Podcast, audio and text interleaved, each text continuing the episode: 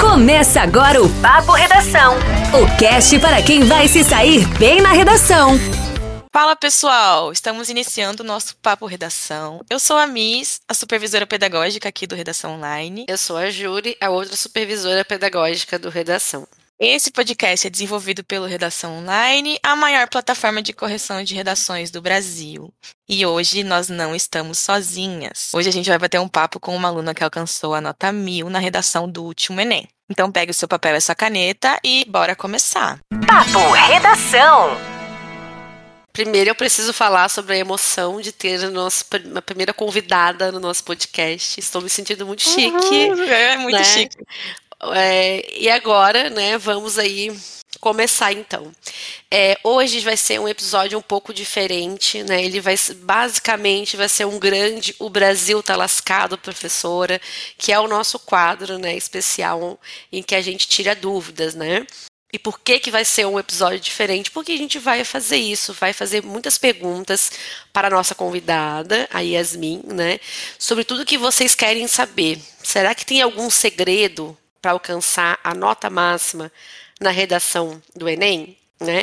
Mas óbvio, antes de começar essa conversa, antes da Yasmin revelar todos os seus segredos, é, a gente gostaria que ela se apresentasse um pouco, né? Vamos lá, Yasmin. Oi, gente, meu nome é Yasmin, eu tenho 21 anos e sou do Rio de Janeiro. Esse é o meu quarto ano é, de estudo e eu consegui essa nota ao longo de muitos anos de dedicação, longos três anos, incluindo a pandemia, e é isso. Sim, é, a gente já vê aí de cara uma informação muito importante, né, Miss? É, a, a nota mil é, não vem do nada, né? A gente já falou isso aqui em vários episódios. A gente vive falando, né, sobre a questão de disciplina, de persistência. E a Yasmin tá aí né, para confirmar isso para a gente, né, Miss? Exatamente, né? A preparação é muito importante. É, eu vou ler aqui a redação da Yasmin antes da gente falar sobre ela, especificamente sobre a preparação dela, e antes de tirarmos as dúvidas, porque eu já vi que nas dúvidas que o pessoal mandou, tem lá a pergunta: quais repertórios você usou? Quais não sei o que você fez? Então, eu vou ler a redação e depois a gente fala sobre o processo de criação dela. Curtir e compartilhar, Papo Redação. Lembrando que o tema era invisibilidade, registro civil, garantia de acesso à cidadania no Brasil. Que nervoso lendo o texto dela. Vamos lá.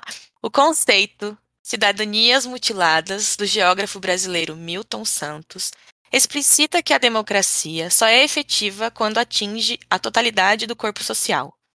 A partir dessa perspectiva, é possível observar que a realidade contemporânea brasileira se distancia desse ideal democrático, uma vez que inúmeros indivíduos ainda permanecem em uma situação de invisibilidade acarretada pela ausência do registro civil o qual atua como uma ferramenta de garantia de acesso à cidadania no país. Desse modo, é essencial analisar os principais propulsores desse contexto hostil, o descaso governamental e a falha educacional. Sob esse viés analítico, é importante destacar, a princípio, que a inoperância estatal é um fator preponderante para a ocorrência dessa problemática. Esse cenário decorre do fato de que, assim como pontuou o economista norte-americano Murray Rothbard, eu achei muito chique esse nome, tá? Eu tive que pesquisar a pronúncia e devo ter falado errado. Uma parcela dos representantes governamentais, ao se orientar por um viés individualista e visar um retorno imediato do capital político, negligencia a conservação de direitos sociais indispensáveis, como a garantia de registro civil. Em decorrência dessa indiligência do poder público, cria-se um ambiente propício para a precarização infraestrutural de locais especializados no aporte de documentação pessoal, materializada na carência de cartórios, sobretudo em regiões mais afastadas dos centros urbanos. Logo, é notório que a, emissão, que a omissão do Estado perpetua o deficitário acesso à cidadania. Além disso, é válido ressaltar que a lacuna no sistema de educação potencializa essa conjuntura. Isso acontece porque, desde o século XX, com a implementação de um formato tradicionalista de ensino pelo ex-presidente Vargas, cristalizou-se um modelo educacional que negligencia o aprendizado de temas transversais, a exemplo de concepções básicas acerca da cidadania. Nessa perspectiva, com o desconhecimento de parte da população, oriundo da escassez instrutiva, sobre a relevância da garantia de direitos, há uma invisibilização da situação sofrida pelas pessoas que não possuem documentos basilares, como a certidão de nascimento. Como consequência disso, mantém-se o quadro de ausência de ações sociais efetivas no que tange à reversão desse contexto, fragilizando, com isso, a isonomia presente nas relações democráticas.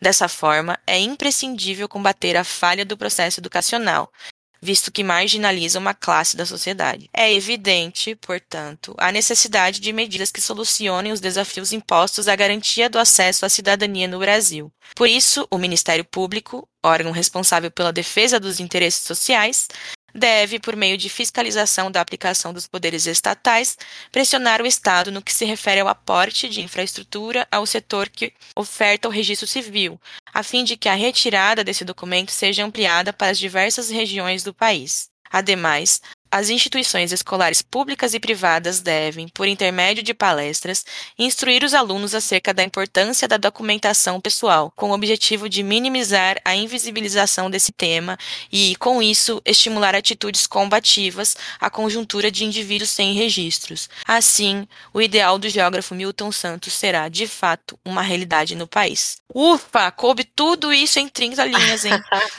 Nossa, é muita coisa. Sim, e para mim uma redação que começa com Milton Santos, né, tem tudo para dar certo. É, é uma referência muito boa. É, a Yasmin já ganhou todos os parabéns ah. possíveis, né, Yasmin? Mas eu acho que vale a pena, vale a ah, pena obrigada. parabenizar de novo. Ainda mais para ainda mais pra gente que está aí no dia a dia, né, lendo muitas redações. É, pra gente, muita coisa acaba se tornando repetitiva, né? E eu não senti isso na tua redação em nenhum momento, assim. Tu trouxe referências super autorais, é, não desmerecendo, né, uma redação mil que, que talvez usou uma referência, tipo um Thomas Hobbes da vida, né? Agora você tá parecendo aquelas pessoas do Twitter que postam alguma coisa e são cancelados porque Aí você tá se identificando, não desmerecendo quem Tem fez tal coisa. Isso. Isso. Não desmerecendo, né? Enfim, mas é, eu gostei muito mesmo, de verdade. Não que eu, eu tivesse que gostar, o Mil tá aí já, né? mas é, é muito boa mesmo. É, eu parabéns. realmente iniciei com o Milton Santos, porque eu acho que ele é uma referência nessa reflexão sobre o que é ser um cidadão, né? Porque ele, cidadão hoje é quem uhum. consome, né? E a cidadania, infelizmente, está mais relacionada ao, ao poder aquisitivo do que efetivamente a garantia dos direitos sociais. Então eu achei que realmente esse geógrafo cabia perfeitamente pro tema em si, né? Eu não consegui pensar em um outro melhor para se encaixar uhum. ali. Sim, Você já tinha pensado em como iniciar a sua redação antes de chegar no dia da prova? Ou foi realmente você pensou, nossa, eu lembrei dessa não, citação? Eu realmente lembrei. Usar. É porque eu não, eu não decoro muito repertório. Eu gosto muito de cinema e de filosofia. Então, grande parte dos meus repertórios tem essas áreas como origem, mas é, eu não, não, de, não tenho costume de decorar, é mais uma questão de eu sentir que cabe ali naquele momento, porque eu não sou muito a favor também de pegar um repertório e tentar encaixar em todos os temas possíveis. Eu gosto de ver qual se adapta melhor. Então, na hora eu leio e vejo, pô, dos repertórios que eu tenho em mente, que eu conheço, que eu já vi, li, qual deles é, seria melhor para se encaixar aqui? E aí foi esse, foi do Milton Santos que eu encontrei, que eu soube encaixar, né? Arrasou, arrasou. Não, eu queria, é, eu vou pegar depois pedir para para Fernanda, para quem não sabe a Fernanda, quem edita o nosso podcast, eu quero pedir essa parte da Yasmin falando E ela não decora, não decora. É, é, isso, a gente fala isso, já falou várias vezes, sabe? A questão não é ficar decorando citações sem uhum. contexto, né? É tentar adquirir o seu repertório de forma orgânica, né? Você estuda, você lê, e aí, aí é uma outra coisa que a gente pode falar depois, né? Você precisa, e eu acredito que a Yasmin vai concordar comigo, Aí você precisa ter uma tranquilidade, né, para na hora da, da, de fazer a redação oficial, é, conseguir levantar tudo que você sabe e escolher aquilo que é mais adequado. Tem que ter essa tranquilidade, tem que ter essa confiança no processo, do tipo, não, eu estudei, eu li várias coisas, é, eu vou ter um repertório, né? Eu estou preparado para isso. É muito importante, né, ter essa, essa clareza na hora de fazer o texto de verdade, né, lá no Sim, Enem mesmo, né? Eu sempre sei filme, livro, conceito, porque é algo que está na minha zona de conforto. Então, eu sempre opto por seguir esse caminho. Não necessariamente uhum. é mais correto. Pode ser que uma pessoa se sinta mais confortável em colocar uma alusão histórica. Tá tudo bem, contanto que ela se sinta confortável e veja uhum. se adapta ao tema, né? Sim, sim, exatamente. E isso que tu falou, né, de talvez alguém está mais confortável e usar uma alusão histórica, e é isso, né?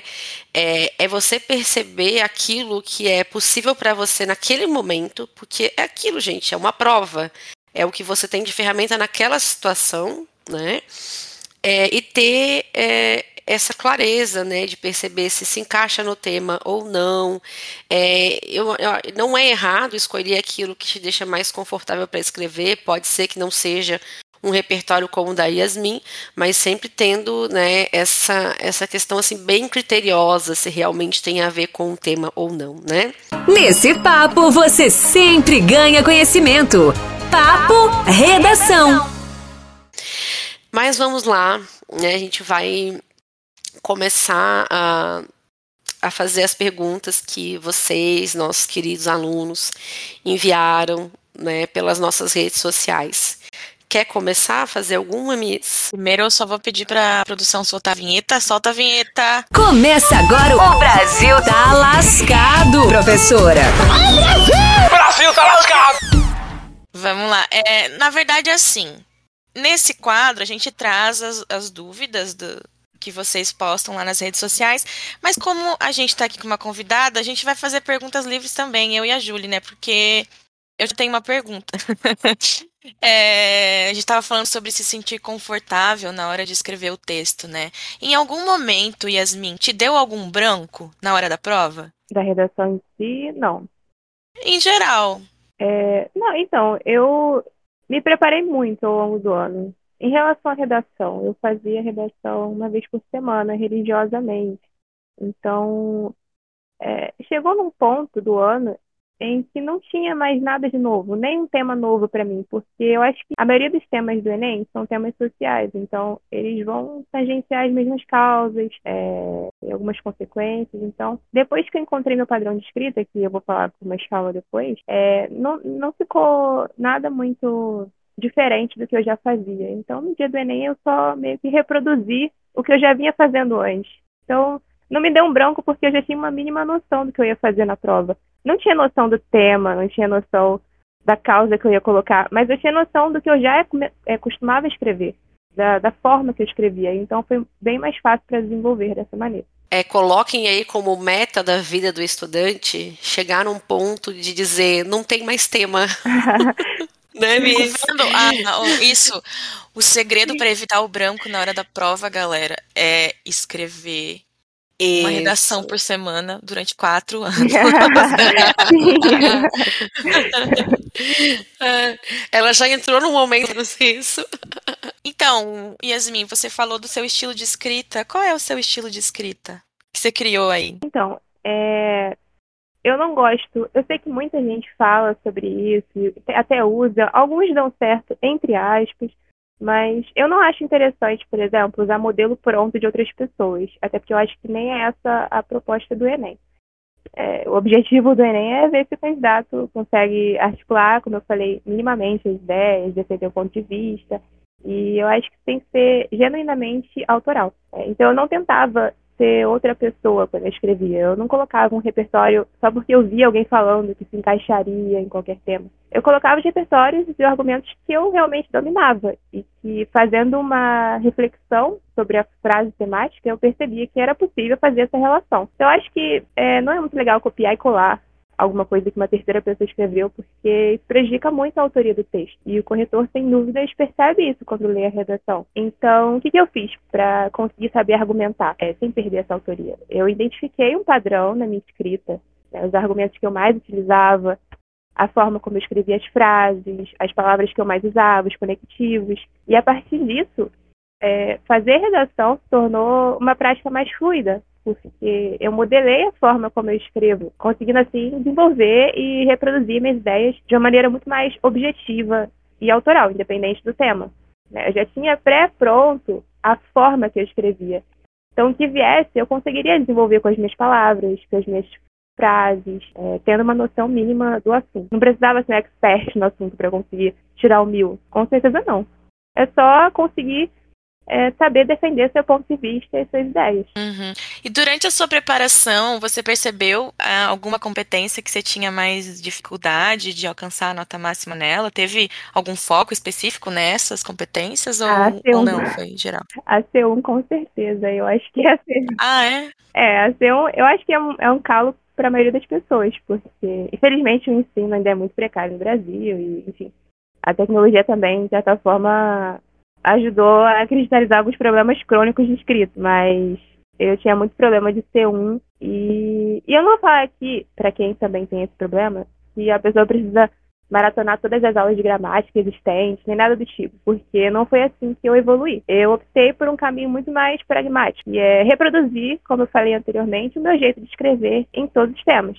Eu não fazia uma redação diferente para cada tema, porque eu acho que seria inviável. Imagina eu chegar no dia do Enem com um tema aleatório e não fazer ideia do que escrever. E o mais importante, como escrever, né? Seria um desastre. Então, eu acho que a gente já tem que ir para a prova com uma mínima noção de como que a gente vai fazer a redação. É essa estrutura que a gente vai reproduzir em inúmeras redações e aperfeiçoar, né, a partir do feedback das correções, é que vai fazer com que a gente é, torne os erros menos comuns, inclusive de C1, né? Porque a gente vai estar escrevendo as mesmas, das, as coisas das mesmas formas, né? É, por mais que o assunto mude, as causas e as consequências mudem, a gente vai escrever elas da mesma forma. Né? A estrutura mesmo do, do período vai ser praticamente igual, se a gente identificar esse padrão e reproduzir nas próximas gerações. Então, isso me ajudou muito na C1. Outra coisa que me auxiliou também na C1 foi revisão de texto. É, quando eu escrevi a redação do Enem, eu revisei meu texto pelo menos três vezes. Nos anos anteriores, eu sempre perdia ponto na C1 porque eu justamente passava limpo a redação sem conferir se eu me deixei para trás algum erro ortográfico ou falta de atenção. Então, essas foram as duas maneiras que eu encontrei para melhorar em C1, que era a minha principal competência, onde eu perdia mais pontos. Não, e assim, o que eu achei mais interessante foi é, essa dica que você deu da questão de ter a sua estrutura, né? É, pronta. Muita gente confunde modelo pronto com essa estrutura, né? E acho Sim. muito importante quando tu traz essa fala, porque fica muito claro que a estrutura que você monta é a partir das experiências que você teve, né? Isso. né? Você foi escrevendo uma redação por semana, foi recebendo feedback e aí você viu o que estava dando certo, né? Sim, sim. O que deu certo passou a ser né, o seu padrão, e faz muito sentido. Né? É, outra coisa que, que é muito legal você falar é a questão da revisão, né, Miss? A gente fala muito disso, mas a gente às vezes percebe que para alguns alunos parece que não internaliza né, a necessidade de revisar com muita atenção. É sempre bom lembrar, gente, para quem está ouvindo aqui desesperado para saber o que, que Yasmin fez né, para tirar nota mil, que a competência 1 ela só lhe permite ter dois desvios né, no máximo dois desvios e uma falha sintática. Então, às vezes, por falta de atenção, você vai deixar passar um acento, né? Faltou às vezes, sei lá, uma preposição ali que, né, para ligar as coisas, é, deixou passar uma vírgula, já são três erros. Pronto, você já não tiraria né, a pontuação máxima da competência 1. Então, a revisão é muito, muito, muito importante mesmo Tá? Falando nisso, eu li a redação e assim, eu não parei para analisar a redação da Yasmin, né? Procurando desvios. Mas pelas leituras que eu fiz, eu não consegui encontrar nada de desvio e falha sintática que pod poderia haver, né, em uma redação nota mil, como a Julie falou, pode ter até dois desvios, mas eu, Misraeli, não encontrei. É, e eu também procurei, tá? Fiquei ali catando, porque às vezes eu vejo algumas redações nota mil e procuro até para mostrar pro, pro, pro estudante, porque alguns não acreditam, né, que tem essa tolerância ainda que pequena, né, em relação aos erros. É, inclusive a gente recebeu uma pergunta que na verdade já foi respondida, né? Como é, você fez para gabar finalmente gabaritar a C1? Você já nos respondeu isso. Deu, deu duas dicas muito valiosas. É, a Lala Silva né, também perguntou como criar uma estrutura para a redação. Eu aqui supus né, que você fez a partir do feedback que você foi recebendo das suas correções. Mas se você quiser reforçar isso, ou falar assim, não, você está mentindo, não, não foi isso aí, pode ficar à vontade. Mas como que você fez, então, para criar essa sua estrutura? Foi, foi desse jeito mesmo que eu falei? Foi diferente? Então, como eu comecei? Eu acho que o primeiro é a gente entender o que a banca espera da gente. Acho que é de longe o principal. E, e eu acredito que é, esse entendimento pode se dar tanto numa visualização teórica e prática dessas exigências. Né? A teórica é basicamente saber o que cada competência exige. Então, por exemplo, a competência 2 avalia a compreensão do, do candidato sobre o tema e se ele consegue relacionar o repertório sociocultural com o assunto em questão. Essa é a forma teórica de, de ver o que a banca espera da gente. A forma prática é de que forma essa competência 2 foi aplicada nas redações que tiraram mil. Então, encontrar os, esses padrões nas redações nota mil, né, a partir do que a banca exige, foi um dos diferenciais para mim, porque dali eu comecei a estruturar a minha própria forma de escrita, inspirada nesses pontos em comum das redações é, bem avaliadas pelo Enem. Então, de maneira mais pragmática, se você percebe que a maioria das redações nota mil começa com um repertório sociocultural na introdução, entende-se que é um bom caminho para se seguir. É, e assim por diante. Então eu peguei isso como norte, o que a banca espera de mim. Lendo as redações nota mil, é, estudando um pouco sobre as competências, e a partir disso eu comecei a estruturar a minha redação com a minha forma de escrita. Sobre a competência 2, tu, tu sempre tentou colocar sempre um repertório em cada parágrafo, introdução e no desenvolvimento, ou não? Assim, foi uma coisa que no começo você não fazia? Eu sempre, eu sempre tentei colocar em cada parágrafo, porque eu acho que isso dava um embasamento maior para o que eu estava querendo dizer. É, o Enem, ele, como o Enem já tem uma competência que fala sobre isso, eu sempre procurei colocar em todos os parágrafos. Mas eu acho que não, não é obrigatório, né? Só um repertório produtivo já garante 200 vencedores. Sim, a gente fala bastante sobre isso aqui porque por que, que eu perguntei isso, né? O pessoal, quem está se preparando para o Enem, foca muito na competência 2 e esquece das outras. E foca muito nessa questão de preciso trazer fundamentação e coloca isso em todas e acaba, às vezes, que os repertórios não são utilizados de forma produtiva. E aí não, não adianta se você trouxe três repertórios. Sim você não vai conseguir alcançar a nota máxima aí, né? É como você falou, não adianta trazer é, citações, informações decoradas se elas não se encaixam naquele tema. É, não é só reper... é, sim, na argumentação, por exemplo, não é só o repertório que vai fazer com que sua argumentação seja boa. O repertório é uma parte importante, mas não é a única. Então, tem que saber usar o repertório a seu favor. Ele não pode ser uh, o principal do texto, né? Tem que ser o contrário, tem que ser um coadjuvante ali. O principal é a sua argumentação. Nossa, gente, assim, ó, eu tô maravilhada com esse episódio. Eu também tô. Não é? O resumo de tudo que a gente sempre fala aqui. Eu tô emocionada. Pra curtir e compartilhar, Papo Redação. Papo Redação. Ai, gente, que maravilha! Ai, e aqui teve uma menina, a Thaís, que perguntou já ainda já que a gente entrou nesse papo de argumentação, né? Como que ela faz para sustentar a argumentação dela, né? Para o texto não ficar chato e uhum. repetitivo. Uhum. O que, que você diria para ela? Olha, eu sempre me faço uma pergunta antes de escrever os argumentos. E a pergunta é: por quê? Por que isso é um problema? Por que esse problema ainda existe? Quais são as causas desse problema? Quais são as consequências dele? Como isso pode ser visto na sociedade? Algum teórico ou algum contexto histórico ajuda a ilustrar ou comprovar esse meu argumento? Então, é sempre buscar se aprofundar nessas ideias. Mais do que expor uma opinião do tipo, ok, Isso é um problema e acontece na realidade. Mas por que ele acontece? Ao se aprofundar, é, você garante que seu texto não vai ser mais do mesmo e dá até mais credibilidade, porque no fim das contas a gente quer convencer o corretor de que aquilo é um problema, mas a gente não convence só afirmando nossa opinião. A gente precisa embasar ela, seja colocando causas, consequências, exemplificações. Então, eu acho que isso tudo, essa estrutura de argumentação, ajuda muito uh, o parágrafo não ficar chato e repetitivo. Né?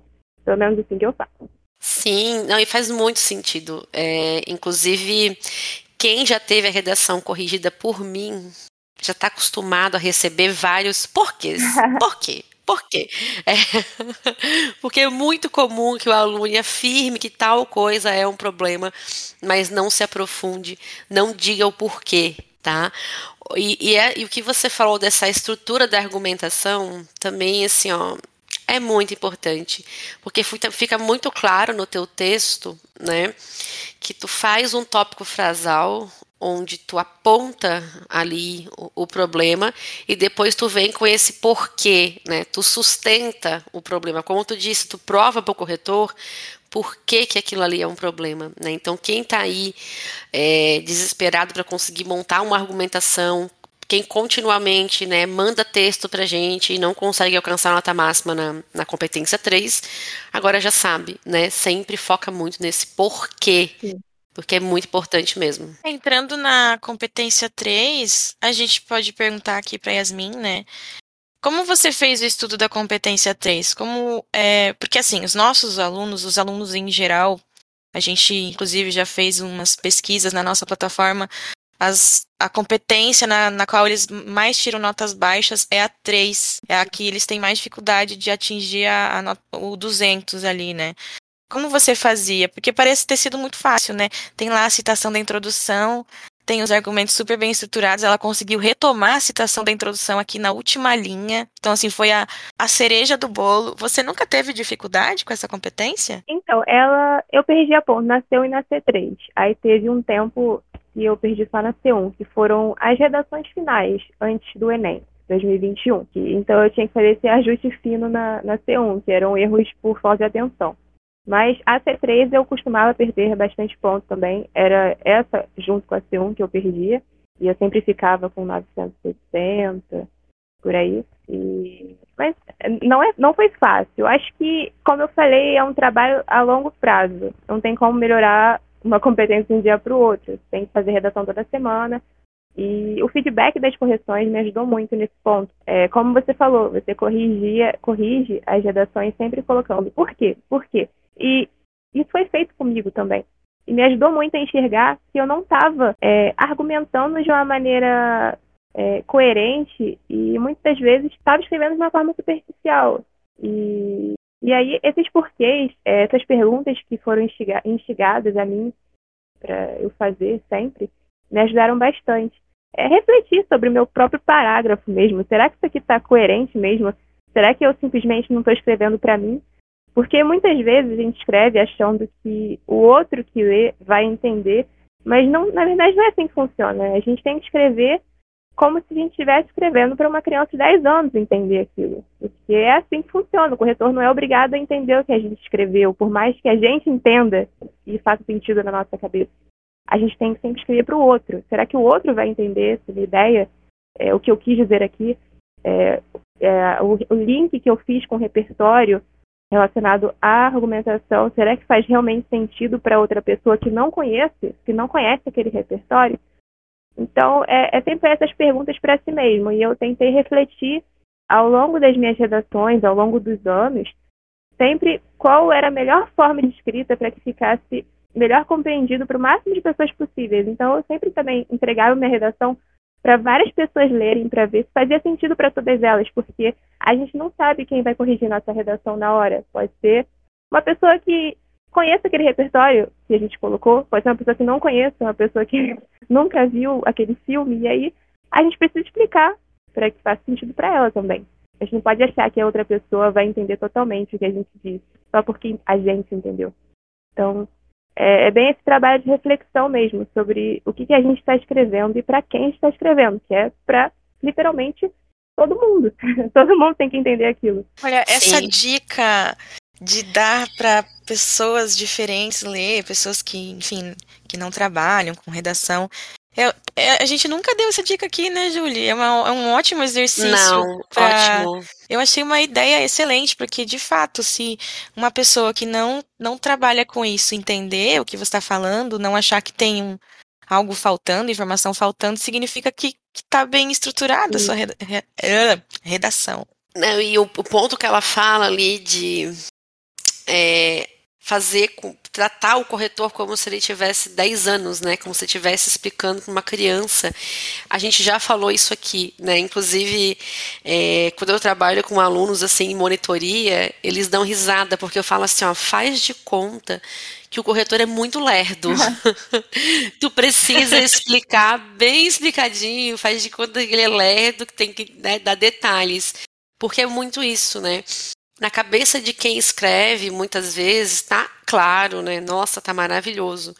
É, mas não é assim. Foi, nossa, essa tua fala foi muito importante, porque você não está escrevendo para si mesma, né? Você está escrevendo para um público que Cara, você não sabe quem vai corrigir. Foi isso, assim. Gente, essa, essa dica da competência 3, assim, muito valiosa mesmo. O pessoal, quem tá escrevendo, se preparando, tem muita vergonha, né, de mostrar seu texto, assim, uhum. pros familiares e tal. Tá aí, então, comece a fazer esse exercício, né? Papo Redação. Vamos lá. É, o pessoal perguntou sobre quais seus repertórios né? Eu acredito que é uma pergunta muito na expectativa de que a Yasmin. Será que tem um repertório mágico? Isso, que a Yasmin deu uma lista, né, Miss, de quais repertórios ela tem. É, é porque a gente, o, esse episódio ele vai se chamar Os Segredos para Alcançar a Nota Máxima. Aham. Uhum. Então, e assim, Yasmin, pode passar uma lista aí. Uh, tu já explicou a tua relação com o repertório, né? Sim. É, que assim deixou, deixou a gente emocionada, inclusive a forma como tu, tu tratou sobre isso. Mas se tu quiser falar um pouquinho mais, assim, tudo bem que eu, eu tô não tô sendo uma pessoa muito organizada, né? A gente tava falando da 3, eu voltei para 2, ah, mas tudo bem. É, mas se tu quiser falar um pouquinho mais, assim, como que foi esse processo de adquirir repertório, se além de estudar, né, para as matérias que você tinha que estudar, que a gente sabe, né, que é, você pode usar geografia, você pode usar história na tua redação, mas se além desse estudo, né, digamos assim, obrigatório, você também fazia mais alguma coisa que você entendia que podia te ajudar no repertório?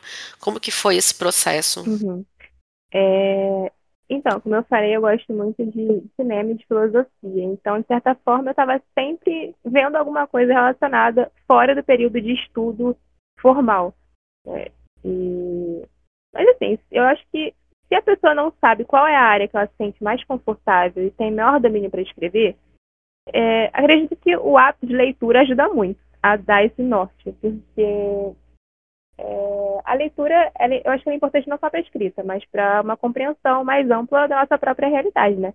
Entrar em contato com pensamentos, ideias, linguagens diferentes ajuda a formular uma linha de raciocínio mais crítica, né? E como os temas de redação do Enem são, em sua maioria, temas sociais, como eu falei, acredito que seja mais fácil desenvolver uma argumentação consistente e coerente se você já construiu anteriormente uma reflexão que abrange diversas crenças e valores. Então, a literatura, os filmes em si também, as séries, ajudam muito nesse sentido.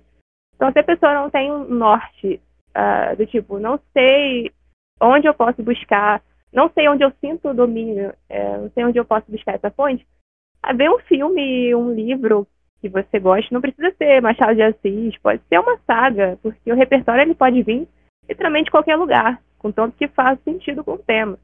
É, tem como tirar muita coisa de muitos livros que, que não são considerados eruditos, né? Porque eu acho que a pessoa é, acha que só consegue tirar mil quem cita, sei lá, George Orwell na, na redação, e não é bem assim, né? É, eu acho que todo repertório é válido, contanto que seja coerente com o tema. Então, é isso. Eu não tenho uma lista de, de repertório de frases prontas, porque não, não foi isso que eu fiz. Isso que eu ia perguntar. Não, eu ia perguntar porque aqui a gente já falou algumas vezes sobre caderno de repertório, né? Não que você pegue uma lista aleatória, mas, por exemplo, você tá vendo um filme, você anota aquilo ou não, assim? Tipo, ah, isso pode ser usado na minha redação? Eu não, não anoto, de verdade, porque eu, eu, eu gosto muito, então eu vejo, eu realmente vejo, não vejo só para usar na redação. Na verdade, nem é esse o objetivo quando eu vejo um filme ou leio um livro. É, usar na redação é uma consequência, sabe? Não é o objetivo. É, então, é, é aquilo, usa o que você gosta, porque o que você gosta você não esquece. Então, se você gosta muito de história, use história, tenta usar história, ver, é, usa algum período histórico que se encaixe. Se não tiver algum período histórico específico para aquele tema, que eu acho bem difícil, porque, bom, história, é, sei lá, tenta encaixar com outra, outra área que você também tenha facilidade, jogos. Nossa, quantos jogos dá, dá, dá para usar como exemplo na, na redação, da narrativa dos jogos mesmo? Hoje em dia tem a gente tem um material, uma bagagem muito, muito ampla, de vários tipos, de vários gostos. Então, é, é, eu acho que é saber aproveitar. Né? Às vezes a pessoa também gosta de filme, mas não consegue utilizar nas redações, não consegue aproveitar esses filmes na redação. Então, não é, não é um problema de repertório, é muito mais um problema de, de saber relacionar o repertório com o tema. E isso é uma coisa que se trabalha fazendo redação, e não adquirindo mais repertório. Né? Isso é uma coisa que você vai aprendendo conforme vai recebendo suas correções de volta. Poxa, por que, que isso aqui não ficou bem linkado? Não é porque você não tem repertório, é porque você não soube relacionar o repertório que você já tem com o tema. E com certeza você já tem o repertório na cabeça. A gente não está zerado, a gente viveu uma vida inteira. Com certeza alguma coisa a gente consegue aproveitar. Nossa, com certeza é isso aí. É, e o que tu falou, né, de não adianta ficar ali com o repertório, né, decorando, se não escrever. E é muito o movimento que muita gente faz, sabe? Do tipo, tá mais preocupado em ficar decorando um monte de citação e uhum. afins, uhum. Mas não coloca isso no papel, né? Só quando você colocar no papel é que você vai entender o quanto aquilo tem ligação com o tema ou não, né? Ou não é nem a questão de ter ligação. Pode ser que tenha, mas você não conseguiu demonstrar essa ligação. Sim. Né? E essa questão de encontrar a área de conhecimento que te deixa ali mais confortável para escrever é muito importante. Porque você citou, por exemplo, a história, né? História, gente, no Enem, a chance de você conseguir usar na redação é quase 100%. Porque a gente está falando de problemas sociais, eles não nasceram hoje né? Geralmente são problemas históricos que a gente tem, às vezes questões que são desde a colonização. Então você faz esse link com a história. Isso também é repertório, né? Não é só aquela citação de filósofo que você não entende Sim. Aquela teoria, mas acaba decorando. É muito prejudicial para o texto usar um repertório que você simplesmente decorou e não refletiu.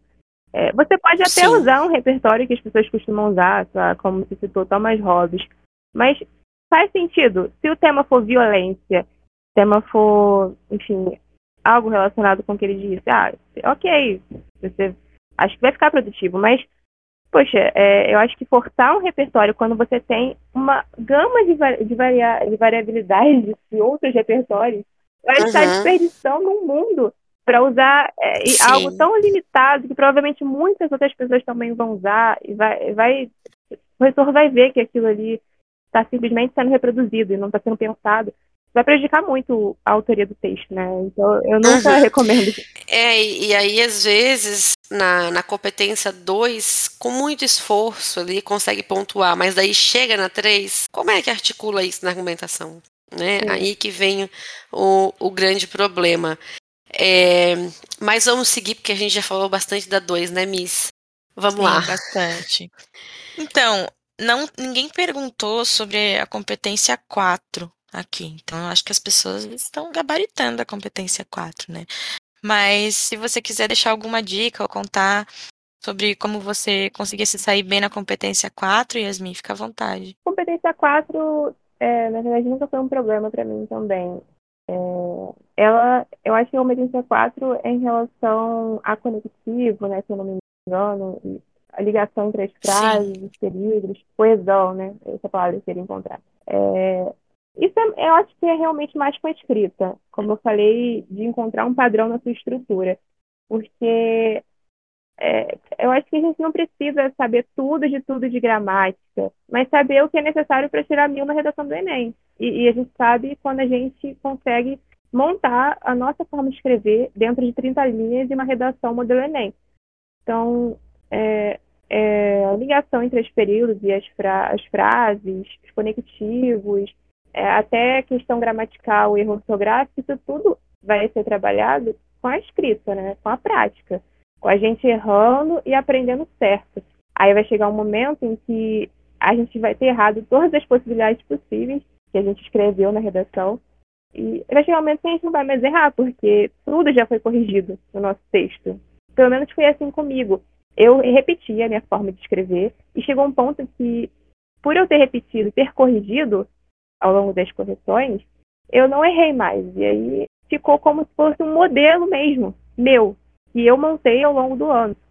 É, então, eu não tive problemas com ortografia e com a competência 4, que é de coesão, justamente por isso, por já ter os meus períodos previamente corrigidos e coerentes. Enfim, acho que essa é a forma que eu encontrei de melhorar essas duas competências, a C1 e a C4, que falam mais sobre essa questão estrutural. Isso.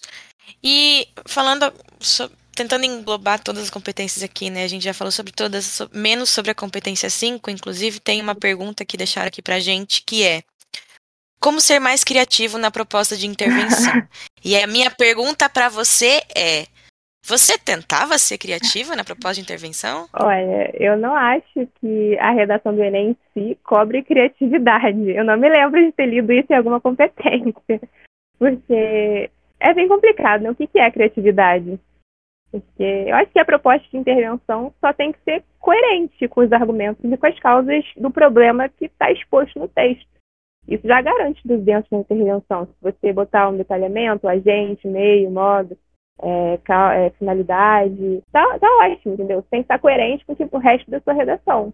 Agora, criatividade, é, eu acho que é impossível, entendeu? Porque criatividade é um conceito muito, um termo muito subjetivo. E a gente não tem tempo hábil para ser criativo numa prova de uma redação com 90 questões. Então, é, eu acho que não é por esse caminho, não. É, o importante é trazer os cinco elementos ali, né? Garantir a nota máxima e Sim.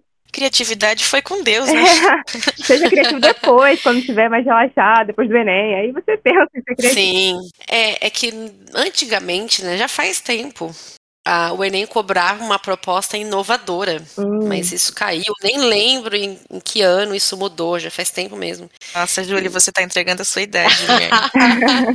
Nem Sim. sabia disso, hein? É, mas é, é, real. Tinha essa questão no, na cartilha do participante lá, proposta inovadora. Mas caiu por terra, até porque não fazia sentido né, você querer com um estudante de ensino uhum. médio é, traga uma proposta super inovadora para um problema que muitas vezes é histórico. Né? Um problema que não, ninguém não é conseguiu resolvido, resolver. É, a gente tem que resolver. Isso, ninguém conseguiu resolver, mas o estudante de ensino médio tem que trazer uma proposta inovadora. Não era nem justo, né? Então, a criatividade não, não é uma questão, né? Como, como a Yasmin e, e a Miss já falaram. É, e muitas pessoas também, acho que a pessoa que mandou a pergunta deve deve ter se relacionado à questão de autoria também, porque muita gente confunde criatividade com autoria. Ah, é. Sim. Eu vou. Eu, como é que eu vou ser autoral? Eu vou ter que inventar um. Sei lá, colocar um repertório que ninguém coloca, né? ser criativo. Mas não, uhum. não, não, né? Eu acho que a autoria é mais relacionada ao projeto de texto. É, ter um projeto de texto coerente, repertório coerente com o tema, argumentação coerente com o tema e saber desenvolver, Sim. como eu falei, aprofundando com as causas, consequências, exemplos. É, não necessariamente isso tem que ser criativo, mas uhum. só tem que atender ao que o tema pediu, entendeu? Isso é autoria, né? Sim. É você escrever da forma que você entende aquele tema, não necessariamente com algo que ninguém nunca pensou.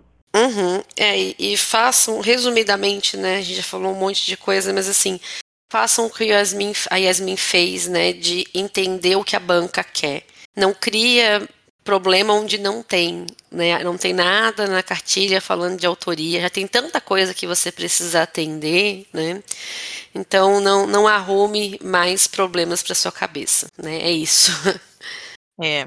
é. Yasmin, a gente já falou bastante sobre a sua redação e seu processo. Então, se você quiser deixar uma última dica sobre qual foi o pacto que você fez para garantir a nota máxima. Tô, a gente recebeu essa pergunta, qual foi o pacto? Eu amei essa pergunta. A pessoa tá desesperada que mandou essa pergunta tá desesperado. Muito bom. Ela tá lá pegando a receitinha para fazer o mesmo pacto. Então, se você quiser deixar a sua dica final, aproveita a hora e agora. Eu fiz, eu acho que eu até respondi esse no, no direct na, por mensagem, mas eu fiz um pacto comigo mesma, né, de manter a constância na escrita, é, ter a disciplina e dar o meu melhor em cada redação, como se aquela redação fosse realmente para o Enem. Porque é, eu acho que também é, esse é um momento muito complicado, essa fase é muito complicada, de, porque não é só redação, tem várias outras matérias para estudar paralelo. Mas eu sempre pensei assim, quando eu ficava muito estressada, ansiosa, é, eu acho que eu tentava materializar minha mente para o que eu realmente ia passar ao longo da prova, durante a prova do Enem. Então, é, o que, que, eu posso fazer hoje para que no dia do Enem eu não me sinta desse jeito, do jeito que eu estou me sentindo? Porque a ansiedade, em grande parte das vezes, acontece quando a gente não está habituado com alguma tarefa. Então, por exemplo, a gente não, não sente ansiedade antes de escovar os dentes. Porque a gente escova os dentes todo dia. Isso se tornou algo natural pra gente. E assim tem que ser Nossa, com a redação. Nossa, silêncio, o som do tabu se quebrando. e acho que assim tem que ser com o nosso estudo e com a redação especificamente. A gente precisa treinar a escrita toda semana, como eu falei, e pelo menos duas vezes no mês fazer a redação junto com algum simulado para realmente simular as condições de prova. E aí vai chegar um momento em que você simulou tanto que fazer uma redação, mais uma redação, vai ser como escovar os dentes. Né? E essa ansiedade vai, sem dúvida, diminuir bastante. Então, esse, esse pensamento me ajudou muito ao longo do ano, de estar sempre treinando as condições de prova ao longo dos meus dias. E, e é isso. É, eu tentei manter esse equilíbrio ao longo do meu ano, ter esses tipos de pensamento e entender que a gente é, dá o nosso melhor, é, por mais que existam dias ruins, e que dia ruim não necessariamente é um dia que você não estudou, porque vão ter dias que a gente não vai estudar mesmo, e tá tudo bem. Eu acho que dia ruim é quando a gente tá perdido, não sabe o que fazer e faz qualquer coisa. Então, você pode estudar de 7 da manhã às 7 da noite, sentir que não aprendeu nada. Esse vai ser um dia ruim, mas você teoricamente estudou o dia inteiro, né? Então, eu acho que você tem que ter uma orientação. É, tudo bem, eu parar para descansar hoje, isso vai me agregar, de certa forma, vai ajudar na minha saúde mental. Enfim, eu posso adquirir também bagagem, como eu falei, para redação, vendo um filme, lendo um livro, e tá tudo bem, vai ser um dia ótimo, não vai ser um dia ruim, porque você não estudou. É, então é isso, esse equilíbrio de, de entender que você vai precisar descansar em alguns momentos, em outros você vai dar um gás maior e tá com a consciência tranquila de que você tá fazendo o melhor nas condições que você tem. E é isso. Meias dicas, Yasmin. É, amei a sua participação aqui. Eu vou. Se desse para emoldurar um episódio de podcast, eu faria isso com esse, porque. Nossa, eu também. Foi um, um, um resumo na prática de tudo que a gente tem falado aqui, né, Julie? De todas as teorias que a gente traz, todas as dicas. Então, ver que alguém é, colocou essas dicas né, seguiu isso, sem, mesmo sem saber, né, porque também não fomos nós quem criamos as dicas, a gente sabe que funciona, é muito gratificante para a gente aqui. Então, agradeço muito a sua participação, sua disponibilidade para estar tá aqui com a gente, viu? Quem tiver ouvindo quiser mandar mimos para Yasmin, depois a gente passa aí a caixa postal dela. Ai, Mentira, Yasmin, a gente nunca ganha nada. muito bom. Ai, eu fico muito feliz de estar aqui é, e poder ajudar alguém que esteja ouvindo do outro lado, independente da hora, do lugar. Enfim, fico feliz mesmo de poder compartilhar uma experiência. E é isso, quem, quer, quem quiser tirar mais alguma dúvida ou perguntar mais alguma coisa, depois acho que elas vão botar aí o meu Instagram, enfim. Espero ter ajudado. Sim, a gente coloca assim. Obrigada. Tá pessoal. Eu, eu, vou me despedir daqui, vou deixar a Ju se despedir até a próxima. Então, a Mi já falou tudo, né? Já agradeceu, mas eu só queria reforçar o quanto a tua participação foi importante. Acho que vai ser um marco no nosso podcast, não por ser a nossa primeira convidada, mas por realmente reforçar tudo que a gente já tinha dito, né? Porque às vezes o aluno parece que ele fica um pouco descrente quando a gente é, sugere para ele um caminho que de início parece mais difícil né? Porque não decorar um modelo pronto parece mais difícil, mas não é esse o caso, né? É, aí quando tem um aluno dizendo, olha, eu fiz desse jeito aqui funcionou, acho que valida, né? Tudo que a gente vem falando aqui desde o primeiro episódio e na verdade validou tudo que eu falo desde o primeiro dia que eu botei o pé numa sala de aula para dar aula de redação. Foi uma experiência muito boa mesmo. Ai, a Júlia tá eu emocionada, tô, gente. é, eu ainda não tive alguém que estudou comigo e tirou nota mil, né? Cheguei no 960. Mas ver alguém aplicando o que a gente fala, nossa, já, já valeu muito mesmo que não tenha sido, né? Especificamente minha aluna. Então, muito obrigada mais uma vez, Yasmin, e para quem está ouvindo, né, espero que aproveite ao máximo essas dicas. E é isso, gente. Até a próxima. Tchau, tchau. Você ouviu o melhor sobre redação. Tudo o que precisa saber para se sair bem. Papo Redação.